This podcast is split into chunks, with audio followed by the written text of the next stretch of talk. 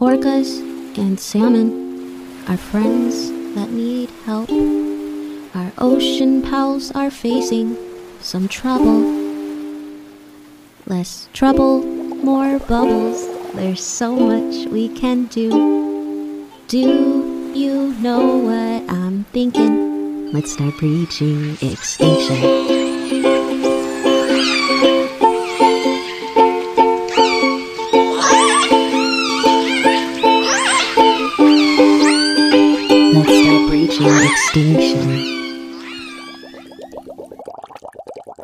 Hello, and welcome back to the Breaching Extinction podcast. For those of you that are new here, the Breaching Extinction podcast explores the plight of the endangered southern resident killer whales through interviews with the people trying to save them.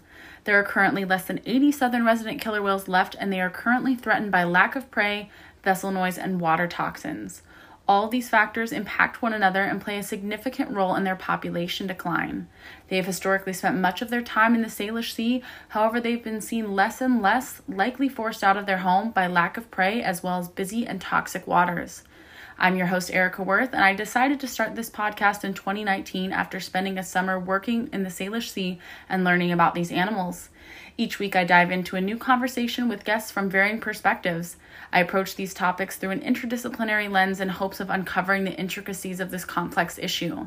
Through this, I hope to share insight as well as fit the puzzle pieces together needed to save this species. I hope you guys enjoy this podcast. If you have any questions or are interested in being featured on the podcast or sponsoring us, please reach out over Instagram at Breaching Extinction or send an email to info at breachingextinction.com. Thanks. Hello, everybody, and welcome back to the Breaching Extinction podcast. I hope you guys all had a wonderful week. Uh, this week, I am here with Erin Meyer Gutbrod. Uh, she's an assistant professor at the University of South Carolina. How are you doing today, Erin? I'm great. Thank you for having me. Yeah, thanks for being on the podcast. Um, so tell us a little bit about yourself. Where are you from? How did you get into this industry? I'd love to learn more about you. Yeah, so I'm actually from Cleveland, Ohio, so nowhere near the ocean. And I did my undergrad degree in physics, uh, which I really enjoyed, but I wanted to sort of connect that to something that was solving the environmental crisis that I saw unfolding around us. And so I stumbled a bit by chance into a marine ecology PhD at Cornell. And I started working on this project with right whales and have been pretty much studying right whales ever since. So I suppose that would have been more than 10 years ago. Wow, that's crazy. I'm from Columbus originally, so also from nowhere near the ocean. you know, a lot of Ohio people wind up doing ocean things. It's it is kind of random. I've definitely noticed like if it's like like if it's a non-coastal person, they're usually from Ohio. Yeah. well, you know, I lived right on the Great Lake, right on Lake Erie, and so it, it's got an ocean-like feel to it. That makes sense. Yeah, I think I grew up going to the Columbus Zoo a lot, and there were manatees that I was like very interested in. I think that's what's oh, very cool. Yes. Um. Awesome. So tell us a little bit about North Atlantic right whales. Yeah, so North Atlantic right whales are big baleen whales, and that means that they're filter feeders and they feed on really small bugs in the water called zooplankton. And you might have seen right whales in the news a lot. And the reason is because right whales are critically endangered. So they spend most of their time near the coasts of the US and Canada in the Atlantic Ocean um, you know, and hundreds of years ago, they started to be depleted due to heavy whaling. And about 100 years ago, when the population was extremely small, we don't know how small, but probably less than 100 animals, we stopped whaling and hoped that the population would start to recover. And so, other species that experienced heavy whaling pressure um, did start to recover, but North Atlantic right whales did not recover as well as these other spe- species that were finally released from whaling pressure. And the reason is mostly because they live so close to the coast of North America that they're constantly interacting with humans in disastrous ways. So, you know, we're no longer going out and seeking to kill them, but we're still running into them accidentally with our boats or you know we set up a lot of fishing gear crab traps lobster traps and whales get caught up in the ropes. And you know and sometimes they're able to shake this entanglement and sometimes they're not and it kills them. So those are sort of the main reasons that this animal hasn't been able to rebound. But my work has really focused on how climate change is causing uh, declines or redistributions in the food that they eat and so having less food available is really tough because then the females can't get fat enough to reproduce. Mm-hmm. You know, baleen whales have to build up a really thick blubber layer um, mm-hmm. in order to uh, be able to pr- get pregnant, carry that pregnancy successfully, and most especially nurse their calf for a year. So I've been studying sort of this um, this relationship between prey availability and reproduction. And then recently, uh, in 2017, the right whales experienced this unexpected mortality event. And so, all, you know, we're used to seeing a, a couple of whale carcasses in the water each year, um, you know, maybe two or three in US waters, perhaps one in Canadian waters. And in 2017, uh, we found 17 whale carcasses. And the strange thing is, most of them were up in the Gulf of St. Lawrence. So, in Canadian waters farther north than we're used to seeing them feed. Mm-hmm. And so, what happened is climate change pushed their prey around, and right whales had to figure out a new spot to feed. And when they started feeding in this totally new place, there were no protections in place. You know, usually we we slow boats down or we route them around major right whale feeding spots. Mm-hmm. We're also careful about the fishing gear that we put in the water. But right whales wound up in this place that we don't put any of these protective policies in place.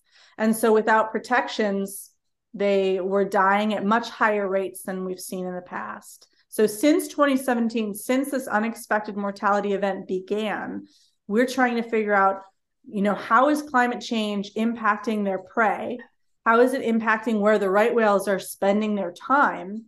And how should we be responding when we're implementing these protective policies to reduce human caused deaths?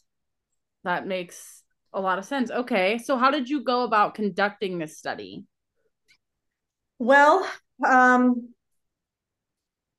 a lot of the work that's done in right whales looks in small areas. For example, Cape Cod Bay is really well studied because there's just a lot of survey effort. It's really accessible work to do. Um, but you know, in 2017, this redistribution happens. Right whales wound up, you know, a thousand kilometers from where we expected.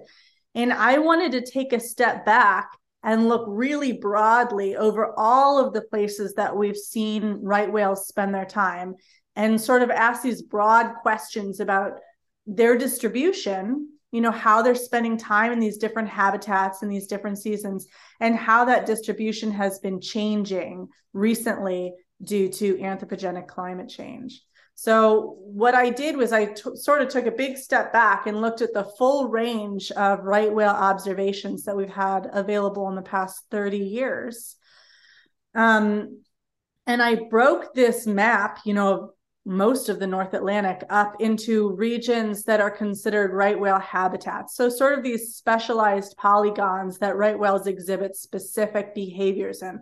Like I mentioned, Cape Cod Bay is one.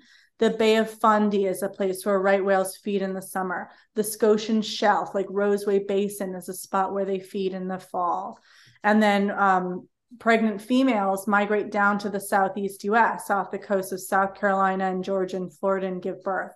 So I broke up the North Atlantic into these smaller habitats and looked at how the whales were using these habitats um, through the year, you know, by each month and to see if their seasonal use of those habitats was changing between the 1990s, the 2000s, and the 2010s. And I really wanted to pull out, you know, how have right whales been using their space differently in the most recent years? And perhaps that can help us understand how right whales will continue to redistribute.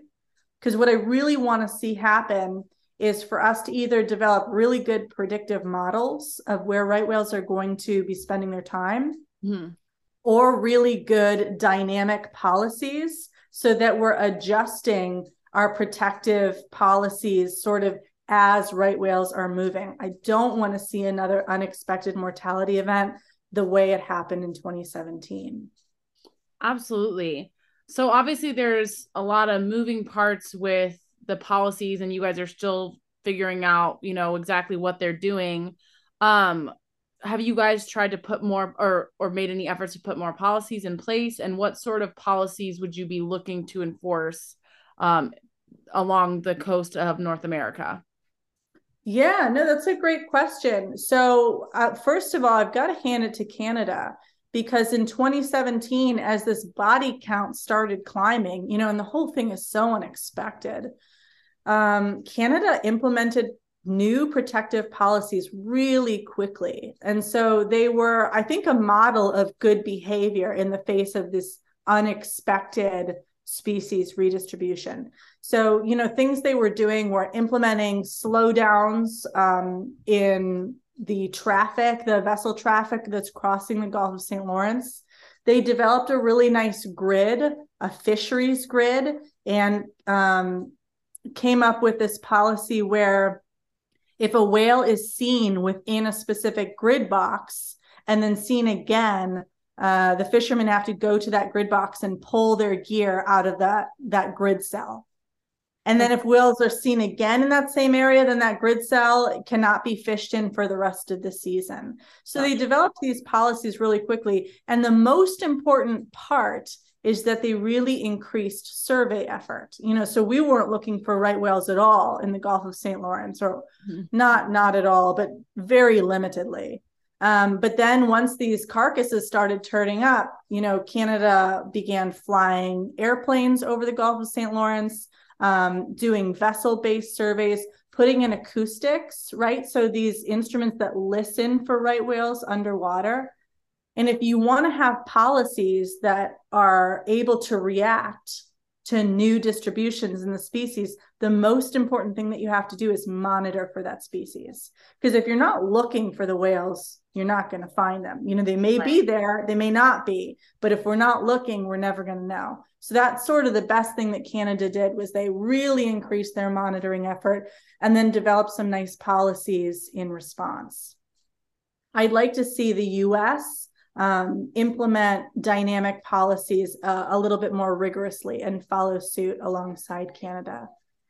I'll say that NOAA has proposed a new rule this summer and it's currently under review. And they are trying to really strengthen the policies in US waters to, you know, reduce the chances that we're hitting right whales with our boats and that they're tangled up in our fishing gear.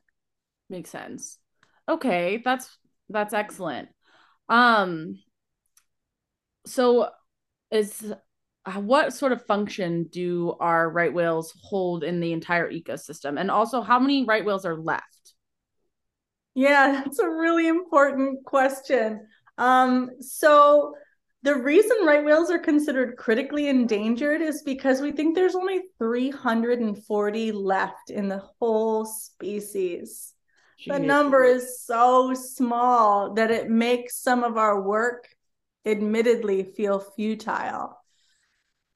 Um so yeah there's not a there's not a lot left but we've seen them bounce back from this population size before. They were in the mid 300s um, you know in the 1990s and then a really good decade of feeding and they were up approaching you know 500 animals in the species. So we've seen them rebound pretty successfully and then we just kind of hit them again with this um, sort of new exposure to risk mm-hmm. right?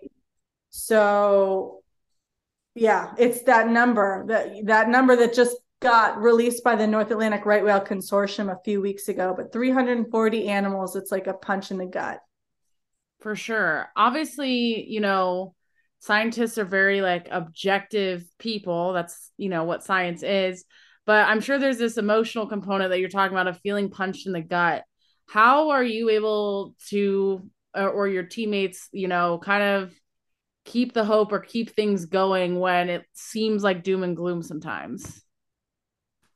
Oh, that's a hard question. I mean, I think that number is very motivating, right? Yeah. And I feel very motivated to pursue my work. And I think other scientists in the right whale community would say the same because we're working in a system where we really do have this concrete chance to make a difference an observable difference you know within our lifetime mm. and there's not a lot of systems that scientists work in where they can say that for sure so i think you know that helps a lot. The community is also really big and it's growing. You know since the right whale crisis has gotten more severe the effort has increased. And and we're just seeing a lot more people at the annual consortium meetings. Um, we're seeing truthfully we're seeing a lot of investment by industries uh, fishermen are truly working hard to figure out a way to keep fishing while really reducing risk to right whales. And it's a super controversial topic and you'll get completely different answers depending about uh, depending on who you're talking to. But for example, um, people are developing ropeless fishing gear, and it's the system to do this pot fishing, fishing like lobster pots, crab traps, that kind of thing, without ever having any vertical line in the water. You sort of set the trap. There's no buoy up at the surface. The trap is just on its own on the seafloor. You let it soak for a couple days, weeks, however long, depending on the fishery. And then you return to the trap when it's time to collect the trap and whatever's inside of it and you send this sound this acoustic signal into the water and that causes the trap to release a line with a buoy on it that floats to the surface right so the only time there's a line in the water column is just at that moment that the fisherman has returned to collect the trap you know it's been a lot of work to develop that methodology and there's a lot of fishermen that are working hard to test it and sort of expand its implementation.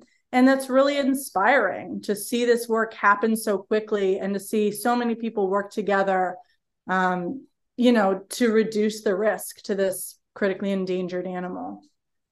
Definitely. So, do you find that community based initiatives, like what you're saying with the fishermen, of them kind of trying to come up with solutions, are more effective than maybe government implemented solutions?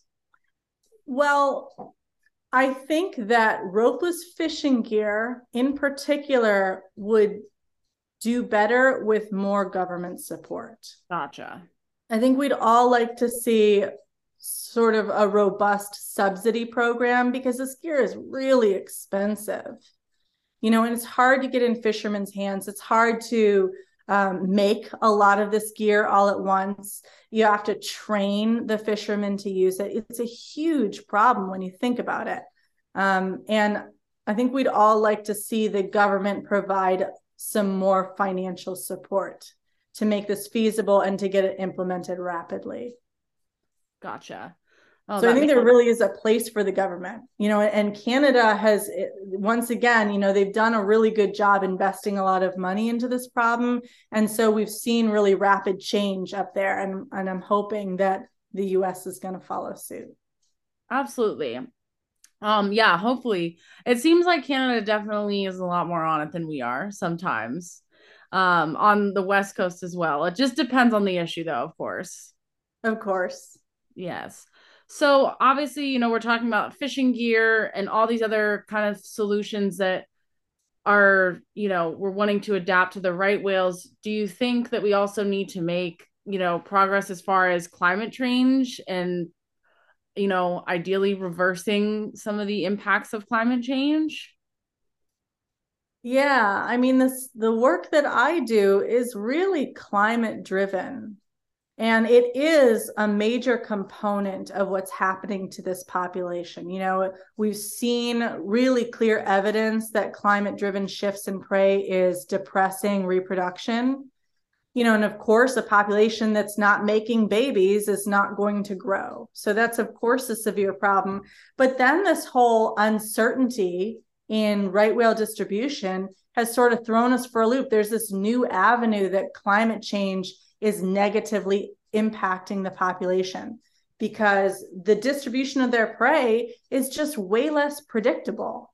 If we can't predict where their food is, we can't predict where the, where the whales are, and that means that we can't protect them right? So it's hurting, climate change is hurting the whales in two ways depressing their reproduction and making their distribution unpredictable, thus exposing them to greater risk of anthropogenic mortality. And, you know, at this point, if you want to save right whales, it, you know, climate change remediation is it's going to happen too slowly. So we have to have policies in place that are dealing with the direct impacts. Mm-hmm. But climate change remediation is still an important part of the solution. And it's not just right whales that are experiencing these, you know, climate driven declines and increased risk. You know, we could go on and on about all the other systems that are negatively impacted by climate change. Something that's been really interesting to watch unfold is the um, expansion of wind energy development along the eastern seaboard. And most of me thinks it's a great idea, right? If we want to get a handle on the climate change problem, we need to start really embracing alternative energies. And wind is going to be a part of the solution, right? So it's really exciting to see this wind farm development. On the other hand, you know, as a right whale biologist, we're also concerned that, you know, this really good thing, this development of alternative energy infrastructure, could negatively impact this very small, critically endangered species.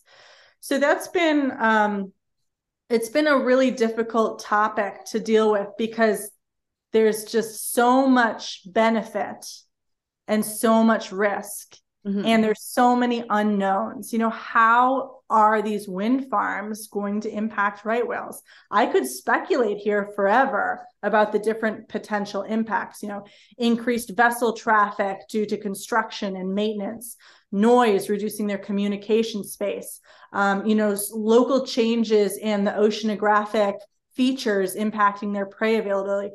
We've talked about it, you know, for hours and hours but we just don't really have data. So we don't know how the wind farms are going to impact these animals. We just hate to see it hurt them, considering this population really cannot handle any more instability or any increased risk.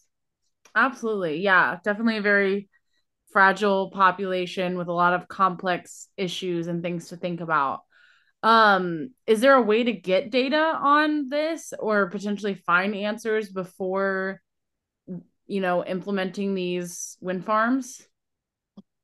Well, we're trying to build models. Mm-hmm. We're trying to build models that estimate the different ways that wind farms and you know the associated construction and and traffic around them um, could potentially impact right whales. And mm-hmm. models are so I don't know if you've talked to a lot of modelers, but uh, something we like to say is all models are wrong some models are useful you know okay. so we acknowledge that these models are not going to perfectly capture the interactions between the population and this new construction plan um, but if we can build a sort of a thoughtful useful model that will allow us to move forward with wind energy development in a way that reduces risk for the right whale population then that would be successful. Mm-hmm. So I'm involved in um, some of those projects right now, trying to develop models that will help us best manage wind farm construction. And you know they're not finished, and so there's no results that I can share with you. But my gut is that the probably the best thing that we can do is to only build new turbines in places and at times that right whales are not going to be present. I think construction is going to be the hardest part on right whales, right? It's the, it's the time period with highest risk. So if we can plan construction around the seasonal occupancy of the animal in the area that the wind farm is planned, I think we can reduce a lot of that risk. Okay. Yeah, that makes a lot of sense. Um, and have these wind farms, is it something that is like we're still figuring out if it's going to happen or is it a matter of when it's going to happen? I think it's a matter of when it's going to happen. Yeah. Yeah. So the leases have been drawn. You can go onto BOEM's website and see a map of the of where these wind farms are being planned. So now it's just sort of a matter of going through the environmental impact assessment, which strongly includes right whales because they're so critically endangered. Mm-hmm. Um, so that you know this construction and operation activity that's going to happen is is done as carefully as it can be. Absolutely, yeah, no, that totally makes sense. Um, yeah, I feel like it's it's definitely a tough situation because you're trying to better the environment with the wind farms, but like potentially can hurt something um, that is extremely fragile. Um, so it's definitely like a tough position to be in, I'm sure. For those of our listeners that maybe want to learn more about right whales or they want to help right whales, uh, do you have any recommendations for resources or things that they can do? Um, oh, I get this question a lot, and I've never really been satisfied with my answer for it.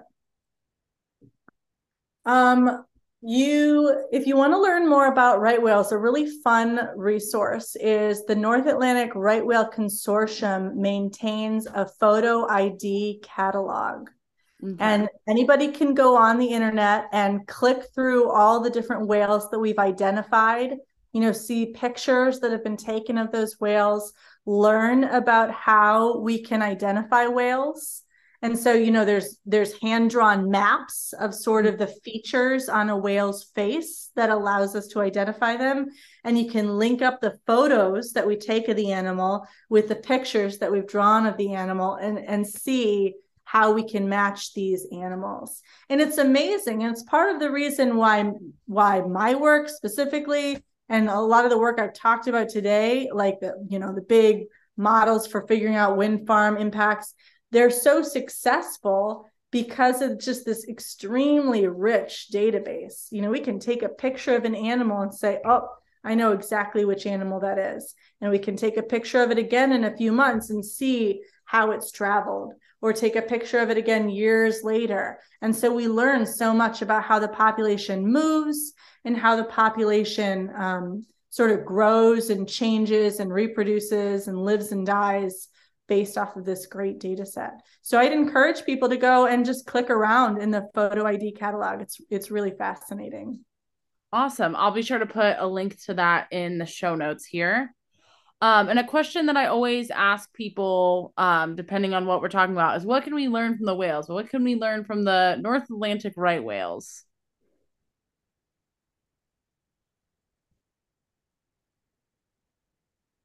So specifically with what's happened in 2017, this really rapid, unexpected distribution shift causes this really devastating decline in the population size.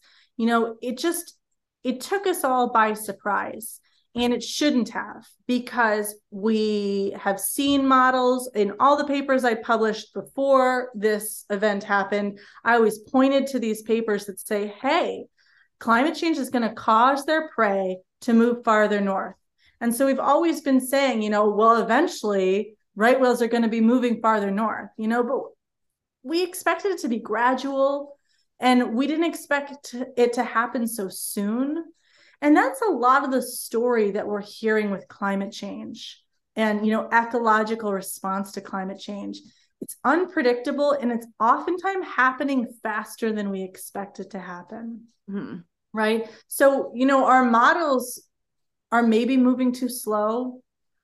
And I would really like what happened with the right whales in this these past years to be a message to sort of everybody else who's managing a species you know or who's dealing with a endangered threatened overfished you know you name it. Some species that requires human intervention we've got to be more flexible and really on our toes when we imagine how climate change is going to impact these animals because it's probably not going to happen the, the, way that we expect it to and if it happens quickly and if it happens in a in a manner that happens to be devastating it would be great if we could respond really quickly, you know, or or predict it.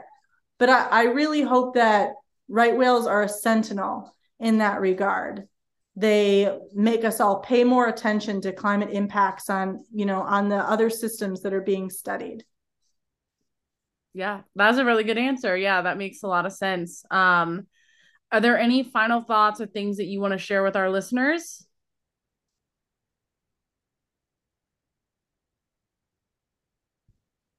Nope, I think that about covers it. I think so. Awesome. Well, thank you so much for being on the podcast. It was definitely a pleasure talking with you. Yeah, thanks for having me. I had a great time. Awesome.